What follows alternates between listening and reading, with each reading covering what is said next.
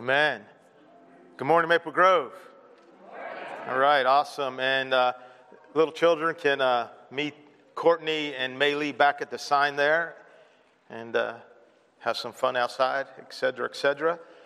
And uh, I'd like to read some words that uh, Paul put the paper 2,000 years ago as we start off. They're true then and they're still true today and I disappeared from those at home. This is not your TV.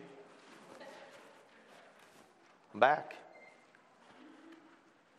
Don't you realize, 1 Corinthians 9 24 and 27, do, don't you realize that in a race everyone runs and only one person gets the prize?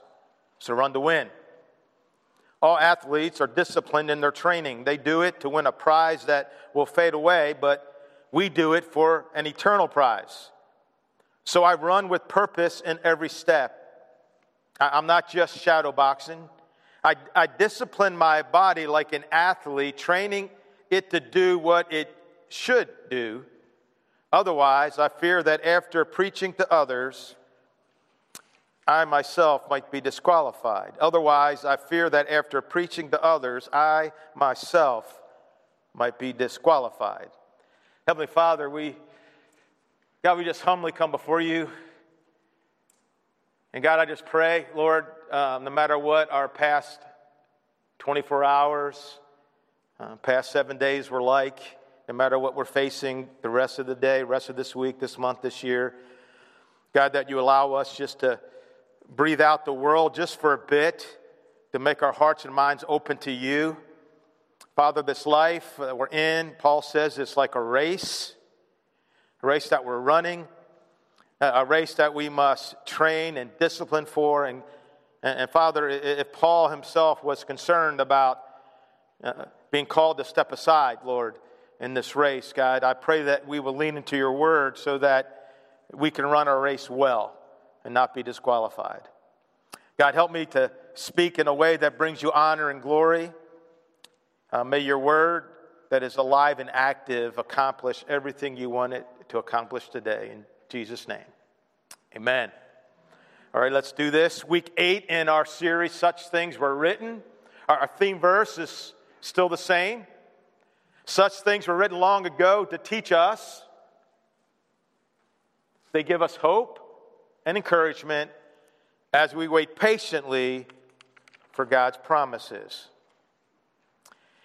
Now, it doesn't happen often, which is a good thing, but occasionally we'll be watching the news and a report will come on telling us of a plane that has crashed. And it's always disturbing to see all the debris and all the wreckage that's spread out all over the place. And, and, to think about the hundreds of lives that were lost and the hundreds of more lives that were impacted because of that loss. And whenever a plane crashes, the NTSB, the National Transportation Safety Board, and the FAA, you know, they, they try to figure out what happened, like what went wrong, what caused this plane to go down, and they always go looking for something called the what? Anybody know? The black box. Do you know that the black box isn't black? You know what color it actually is? It's, it's orange, right? It, it's bright orange probably so that people can find it a lot easier. And inside that black box is the data that will tell the story of what happened to the plane.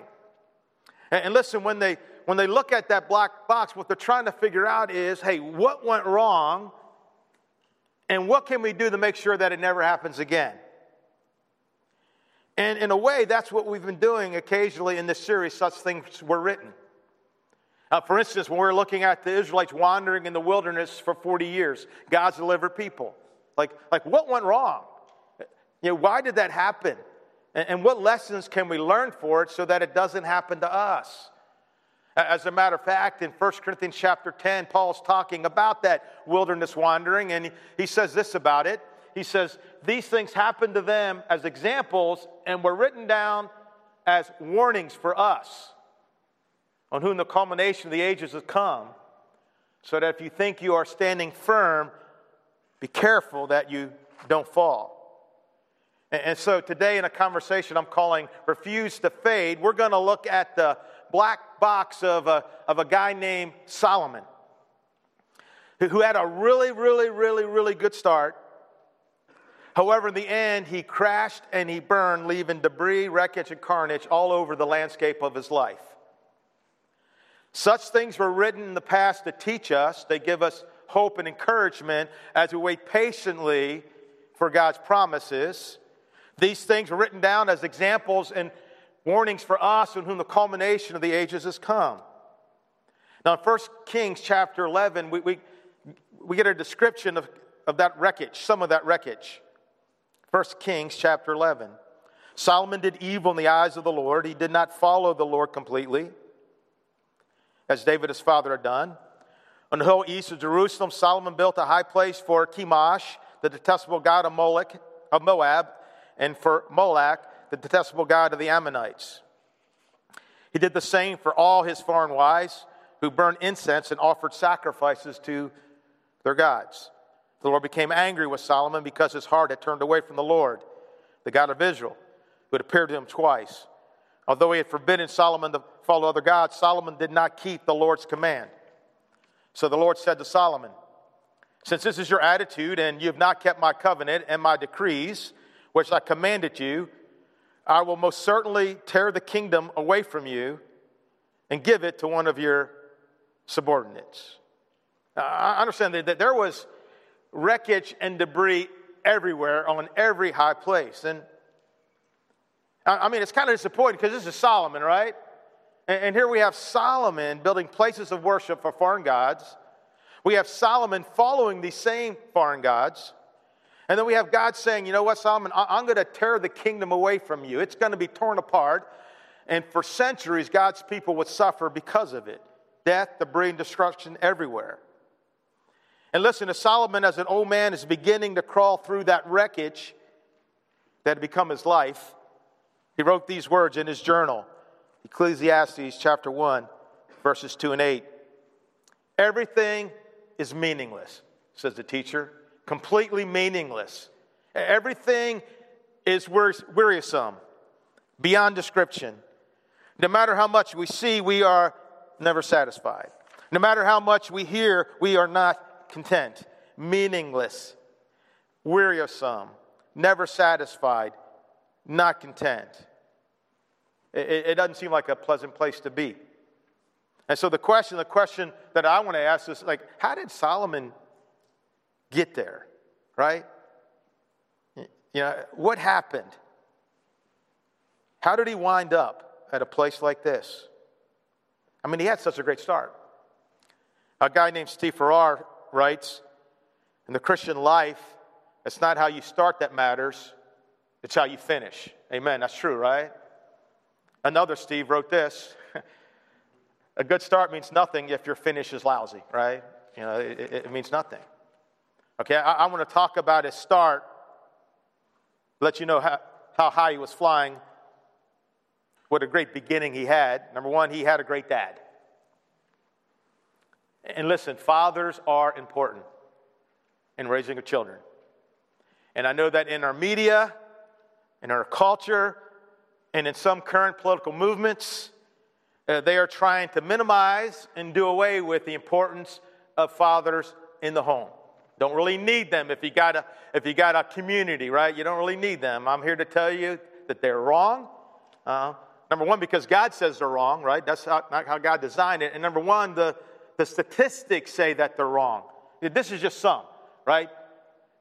Children who grow up without a father, five times more likely to live in poverty and commit crime, nine times more likely to drop out of school, 20 times more likely to end up in prison. So, are, are fathers important, right? I mean, who in their right mind, right, would say, hey, I, I got a great idea. Let's do away with fathers so that our kids are more likely to commit crime, end up in poverty, drop out of school, and wind up in prison, right? The fatherlessness rate in our country has gone up 400% since 1960. One in every three children do not have a father in their home, right?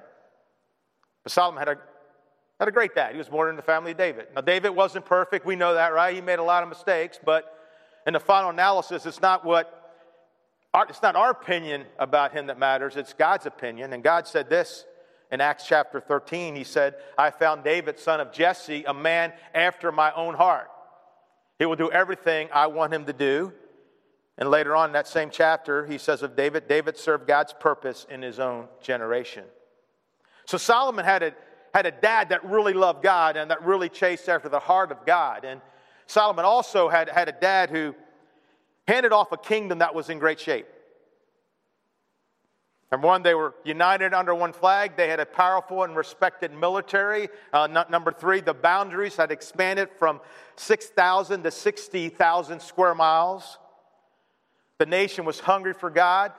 Solomon's songs of praise could be heard throughout the nation. And they were financially sound, right? Like there was no 26.7 trillion dollar debt hanging over their heads. And again, I like to remind us of that trillion is a big number, right? Go back a million seconds, it's 11 days ago. Go back a billion seconds, it's 1987. Go back a trillion seconds, it is 30,000 BC. If you were to spend a million dollars a day ever since Christ was born, you'd only spend 730 billion. A trillion dollar bill, bills, you take them end to end, it would go from LA to New York City stretched out end to end, back and forth 40,000 times. It, it, would wrap around the earth, a trillion dollar, trillion one dollar bills would wrap around the earth 4,000 times. It would go to the earth and the moon and back 200 times. And it would go from earth to Mars and back again. All right? That's like a big number. So when they throw, hey, you know what, let's get another 2 trillion, just realize that's like a really, really big number. Next, he received great advice. You see, after David had conquered bears and lions and Goliath and Saul and all his enemies, he, fought, he, faced an enemy that he could not defeat. He faced death. And as he was getting ready to die, he called his son Solomon into him. And he, he said this in 1 Kings chapter 2. He says, I'm about to go the way of all the earth, he said. So be strong, act like a man, and observe what the Lord your God requires. Walk in obedience to him and keep his decrees and commands, his laws and regulations as written in the law of Moses. First Chronicles 28 records these words, these final words. And Solomon, my son, I love this.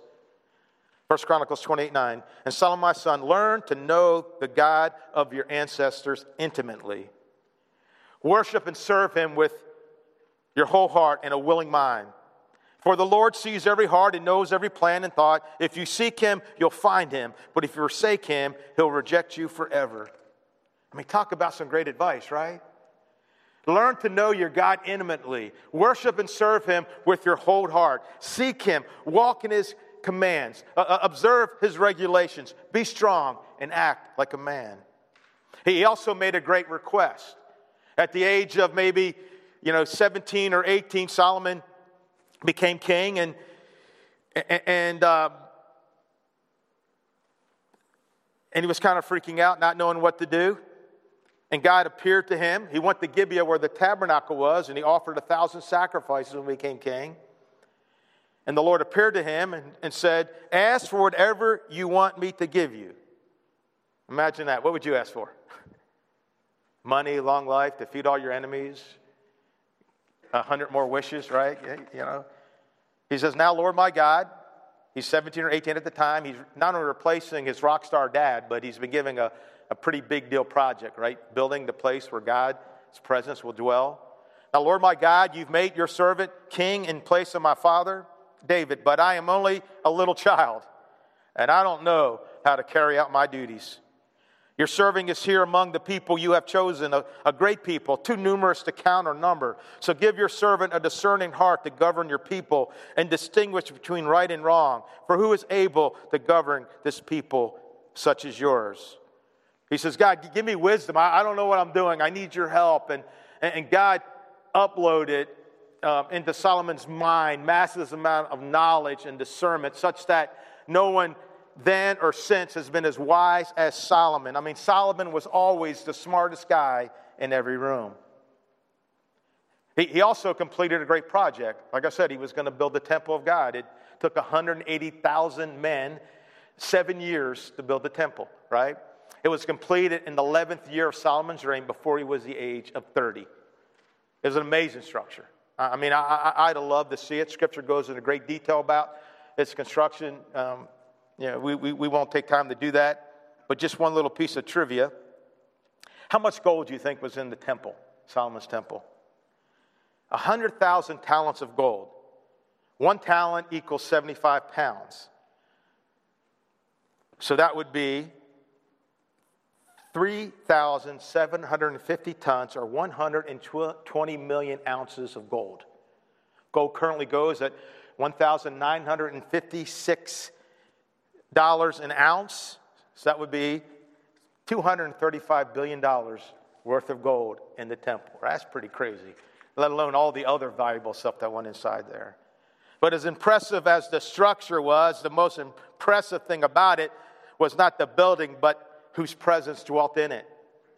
And we read this in Second Chronicles chapter 5, beginning at verse 7. Now, there's thousands of people gathering for this ribbon cutting ceremony, right? They, have been working on it, waiting for it, right, for so long. And we read this uh, The priest then brought the ark of the Lord's covenant to its place in the inner sanctuary of the temple, the most holy place, and put it beneath the wings of the cherubim. The priest then withdrew from the holy place. All the priests who were there had consecrated themselves regardless of their division. All the Levites who were musicians stood on the east side of the altar, dressed in fine linen and playing cymbals, harps, and lyres. They're accompanied by 120 priests sounding trumpets. The trumpeters and musicians join in unison to give praise and thanks to the Lord, accompanied by trumpets, cymbals, and other instruments. The singers raised their voices in praise to the Lord and sang, He is good his love endures forever. Then the temple of the Lord was filled with the cloud. And the priests could not perform their service because of the cloud, for the glory of the Lord filled the temple of God. I mean, can you imagine what it was like to be there? Can you imagine the excitement of God's people watching His presence come fill the temple? Later that day, they would sacrifice 22,000 cattle and 120,000 sheep and goats, right? Everybody ate good that night, for sure. Next, he had a great prayer life. I mean, this king could pray. We don't have time to read his prayer in 1 Kings chapter 8, his prayer of dedication to the temple. I, I encourage you to check it out, but here's just a, an excerpt. Thousands of people, trumpets, noise, offerings. Then Solomon stood before the altar of the Lord in front of the entire community of Israel. He lifted his hands towards heaven and prayed, O Lord, God of Israel, there is no God like you. And all of heaven above or earth below, you keep your covenant and show unfailing love to all who walk before you in wholehearted devotion. You have kept your promise to your servant David, my father. You make that promise with your own mouth and with your own hands you fulfilled it. And now, O Lord God of Israel, and you can check it out, see what comes next, but he had an incredible prayer life. He also wrote three great books of scripture known as wisdom, right? Wisdom scripture. Remember, you got section in the Old Testament, you got the, you got, you got the law of Moses, you got books of history, you have wisdom, and then you have the prophets. He wrote three of the five books of wisdom Proverbs, Ecclesiastes, and Song of Solomon. Here's some words that maybe he wrote that maybe he should have heeded. Trust in the Lord with all your heart and lean not on your own understanding, even if, even if you're the smartest guy in every room. In all your ways, submit to Him, and He will make your path straight. Let's be honest, you, you wouldn't expect the guy, right? That, that, that had such a great dad. David was his dad, that, that, that made a great request where God downloaded wisdom to him, right? That received great advice from his dad, that took on a great project like building the temple of God, and wrote three books of scripture to have such a lousy finish. Right? To crash and burn so terribly. Toward the end, he winds up participating in sacrifices and worship that involve the sacrifice of children. But he did. I mean, have you noticed in life that a, a good start isn't enough, right?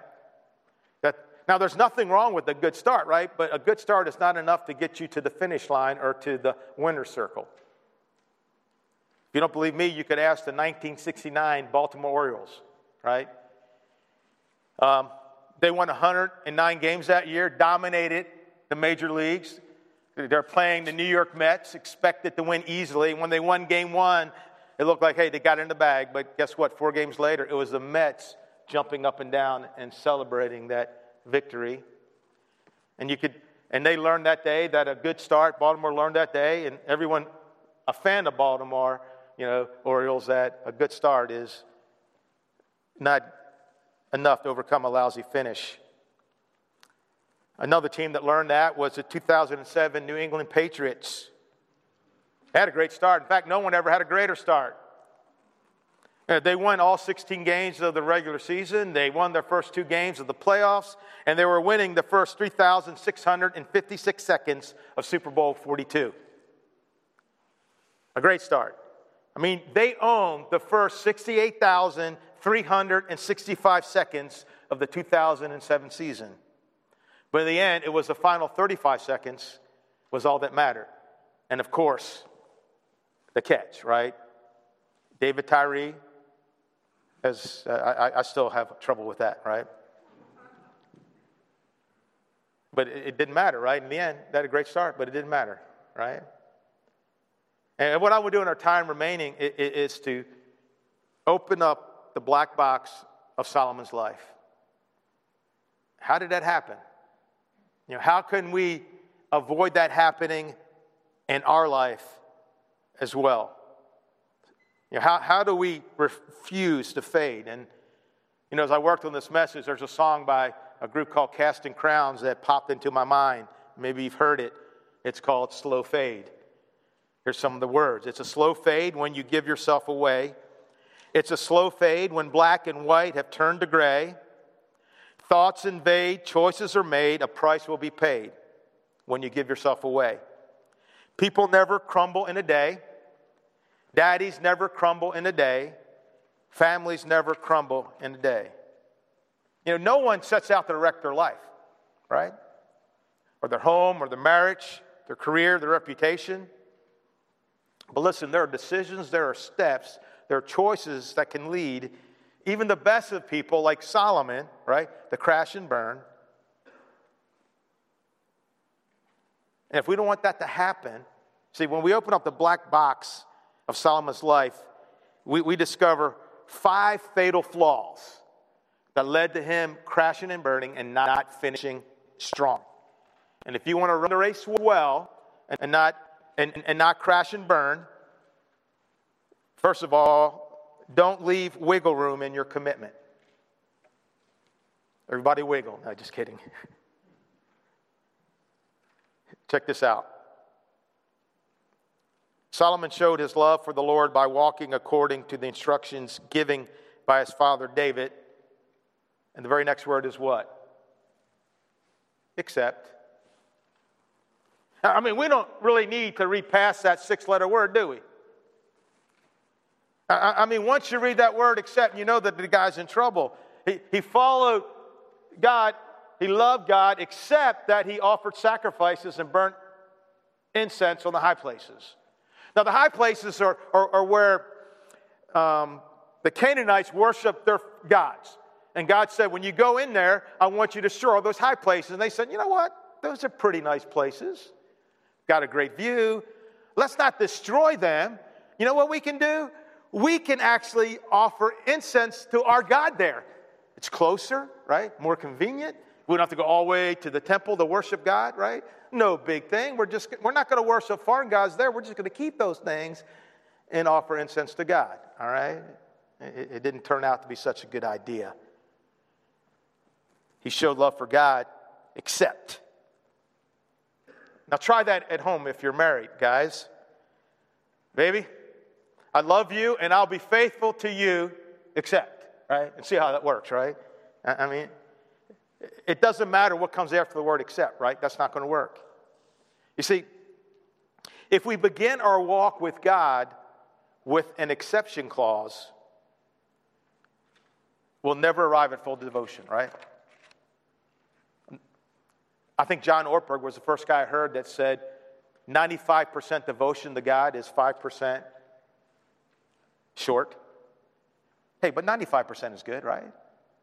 Hey, imagine you're being wheeled into surgery and you're not quite out yet, right? You're feeling happy because they give you the happy juice, but they haven't knocked you out yet, and you're, you're happy. And you see a sign saying, hey, all our surgical instruments are 95% sterile, right? Would you go like, oh, whoa, whoa, whoa, time out. Time out. I'm hopping off this thing until you're 100% sterile, right? You see, God wanted to create a, a healthy, sterile environment for the growth of his people. But Solomon thought, hey, you know what? 95% is good enough. Partial commitment is good enough. And what that did, it led in, in effect, some spiritual germs that wound up infecting his life and the life of the nation. Again, one way to crash and burn is to allow some wiggle room in our commitment. Question Are you trying to follow God, follow God with an exception clause? I love you, God, and I'll follow you, except. Another way to refuse to fade is don't assume that you are an exception to the rules. Solomon's a smart guy. You know, he knew what God commanded. Matter of fact, he wrote down some of those commands, like the one we read trust God with all your heart, don't lean on your own understanding, right? He knew that obeying God resulted in blessing and that disobeying God would result in, in terrible consequences. But obviously, he decided, hey, you know what, I, I'm an exception to the rule. In Deuteronomy 17, God said exactly what he expected of his king. He said this God commanded the king, moreover, Deuteronomy 17, 16, must not acquire great numbers of horses for himself or make the people return to Egypt to get more of them, for the Lord has told you, you're not to go back that way again. What Solomon did. Solomon accumulated chariots and horses. He had 1,400 chariots and 12,000 horses, which he kept in the chariot cities and also with him in Jerusalem. And guess where he got those horses from? Yeah, Egypt. But God commanded his king, he must not take many wives or his heart will be led astray. That's what God commanded, what Solomon actually did. King Solomon, however, loved many foreign women besides Pharaoh's daughter. He had 700 wives of royal birth and 300 concubines, and his wives led him astray. What God commanded. He must not accumulate, Deuteronomy 17 17, large amounts of gold and silver. What Solomon actually did. The weight of the gold that Solomon received yearly was 666 talents, which is 25 tons or 800,000 ounces, not including the revenue from merchants and traders from all the Arabian kings and the governors of the land. The king made silver as common in Jerusalem as stones and cedar as plentiful as sycamore fig trees in the foothills. You see, he knew what God commanded, but he just thought, hey, you know what? They don't actually apply to me. I'm an exception to the rule. We can fall into the same trap, right? I know God commands me to love my wife as Christ loved the church. I know God commands me to forgive those who hurt me, to bring the whole tithe to the storehouse, to maintain my sexual purity, to share my faith, to control my tongue, to not gossip or slander, to respect those in authority, to be a servant, to put others before myself. But are there any commands that you feel, or, or should I say, are, any, are there any commands of God that you are living out?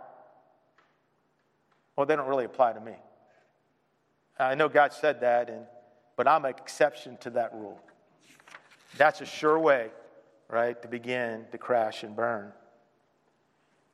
Another way, thing you need to do is don't look for meaning in all the wrong places. Solomon did. Smartest guy in the world. And he looked for meaning and, and, and satisfaction and contentment in all the wrong places. I mean, how could the smartest guy in every room fall into that trap? I, I think maybe part of the reason is, as I study this, is that for the first 11 years of his reign, right, he was laser focused on a project, right? building God's temple.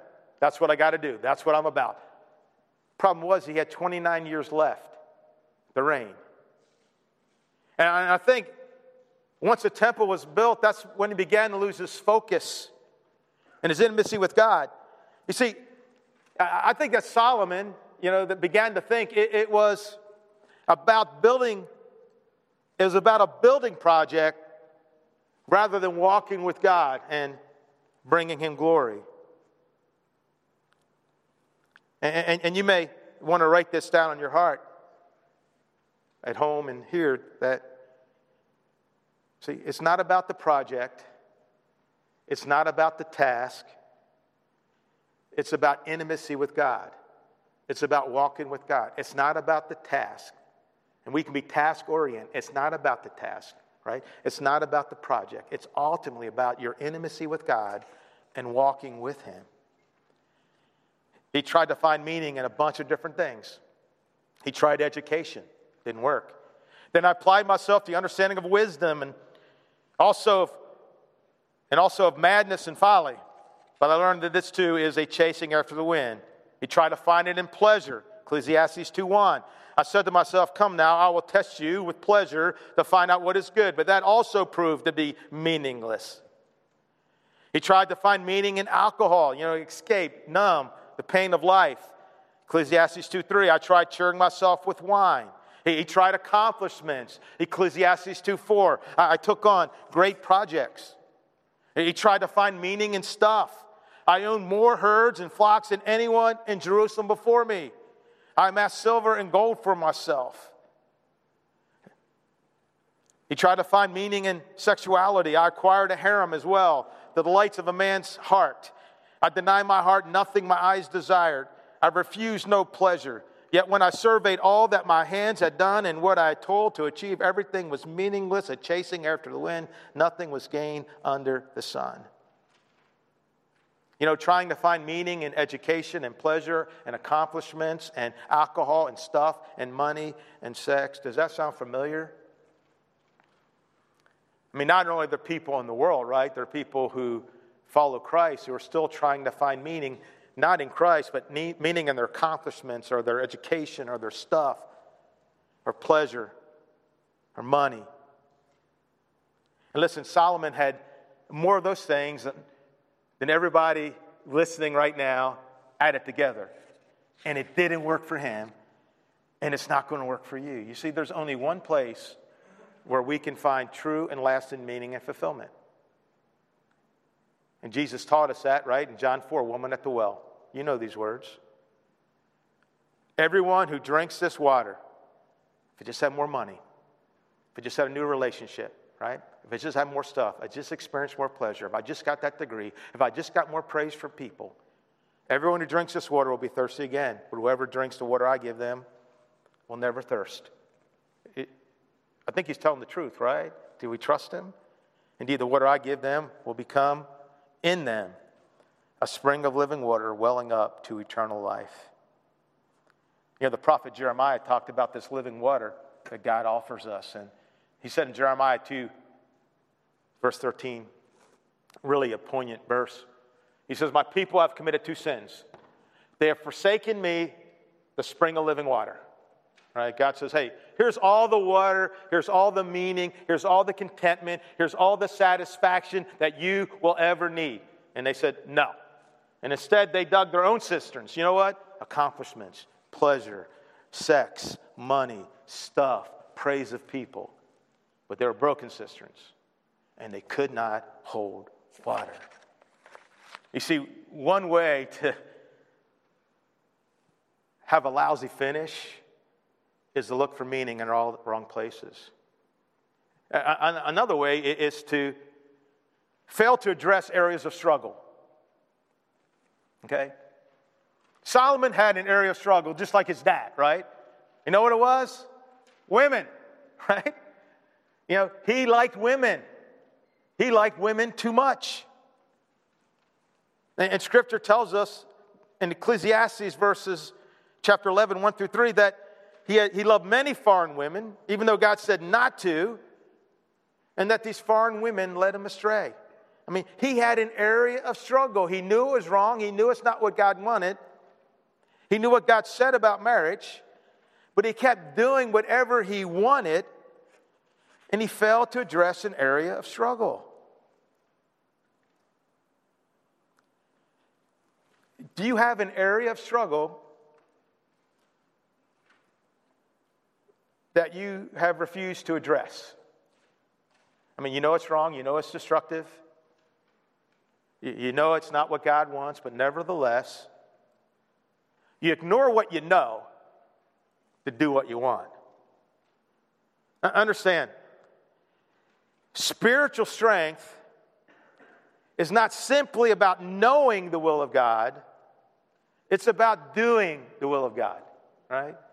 Not, not about knowing the will of God, it's about doing the will of God. And so, raise your hand in this room at home if you have an area of struggle. And if you don't raise it, honesty is your area of struggle, right? You know, seriously, you know.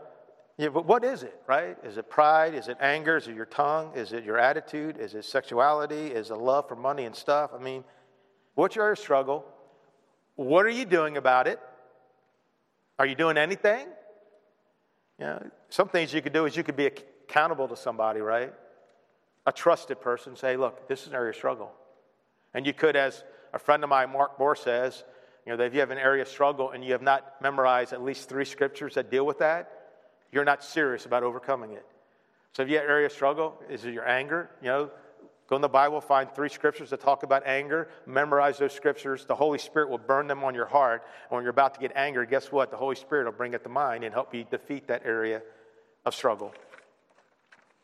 And lastly, a way to crash and burn, or not to crash and burn, is don't ignore corrective words from God. Right after the temple was dedicated, God shows up and speaks to Solomon. and he already knows that he knows that Solomon has left some wiggle room, right? Because he hasn't turned down those high places. So he comes to Solomon and, and he warns him. He says, Hey, if you turn away, Solomon, you'll be cut off from the land. Israel be cut off from the land. He says, Israel will become a byword, byword and, a, and be ridiculed by all people and the temple that you are so proud of will be reduced to rubble. So God warns him. And Solomon did what? He ignored the warning.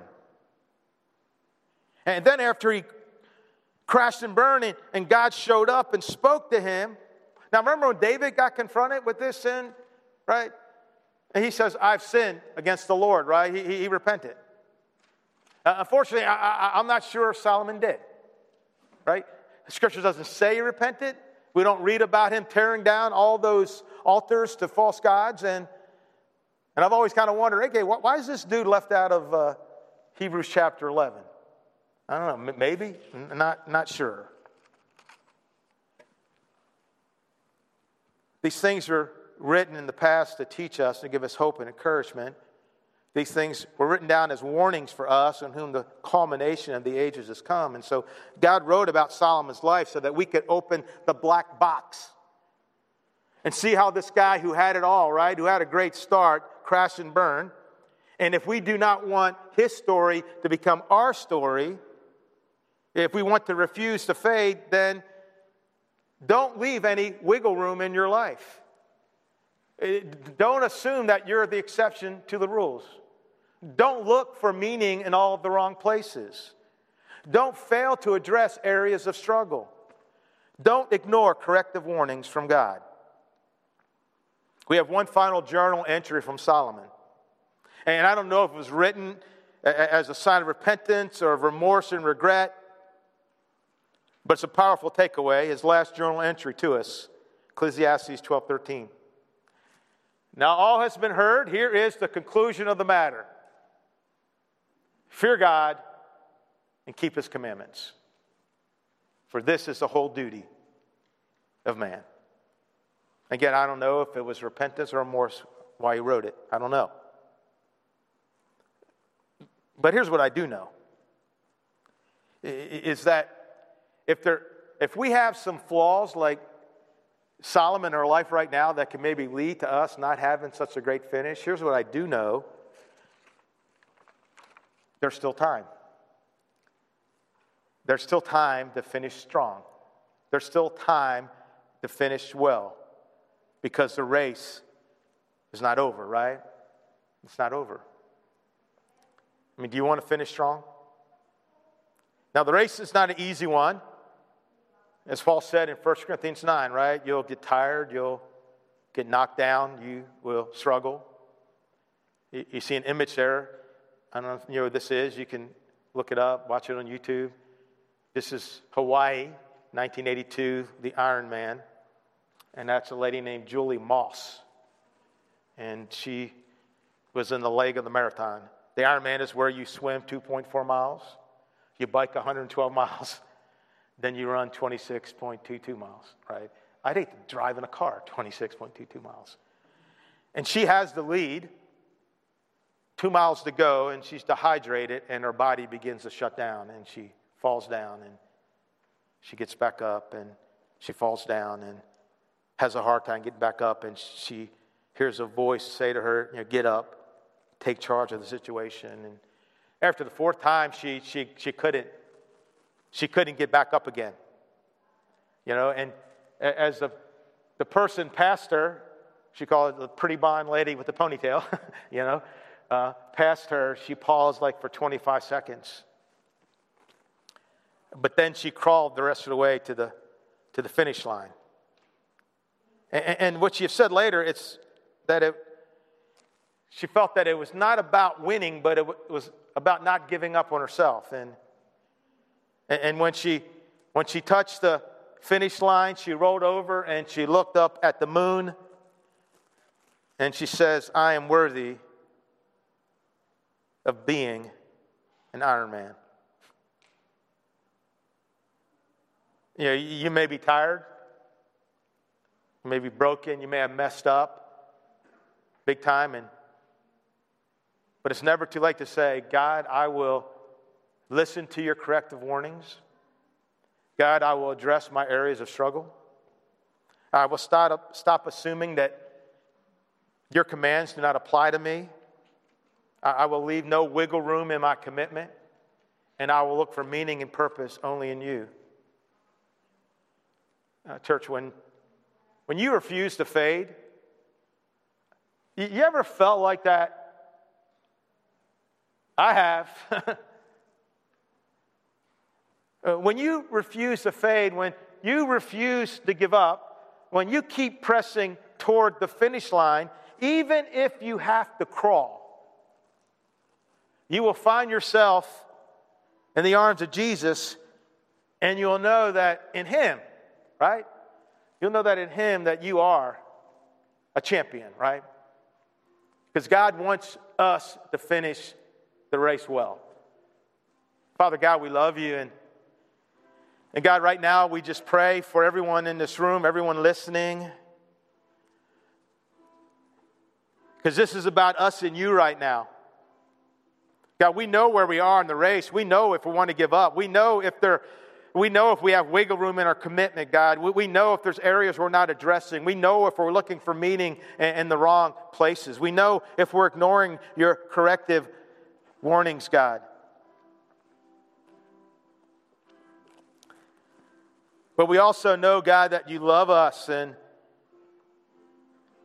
as one song our listener recently says, you know, that if we're not dead, you're not done. And God, if we're not dead, you're not done working in our lives. And, and God, if we lean on you and trust in you, God, you will help us finish the race well and we, and we know that in Christ we can be a champion. So, Holy Spirit, work on us. Help us not to blow off because you had these words written to warn us and to teach us. In Jesus' name, amen.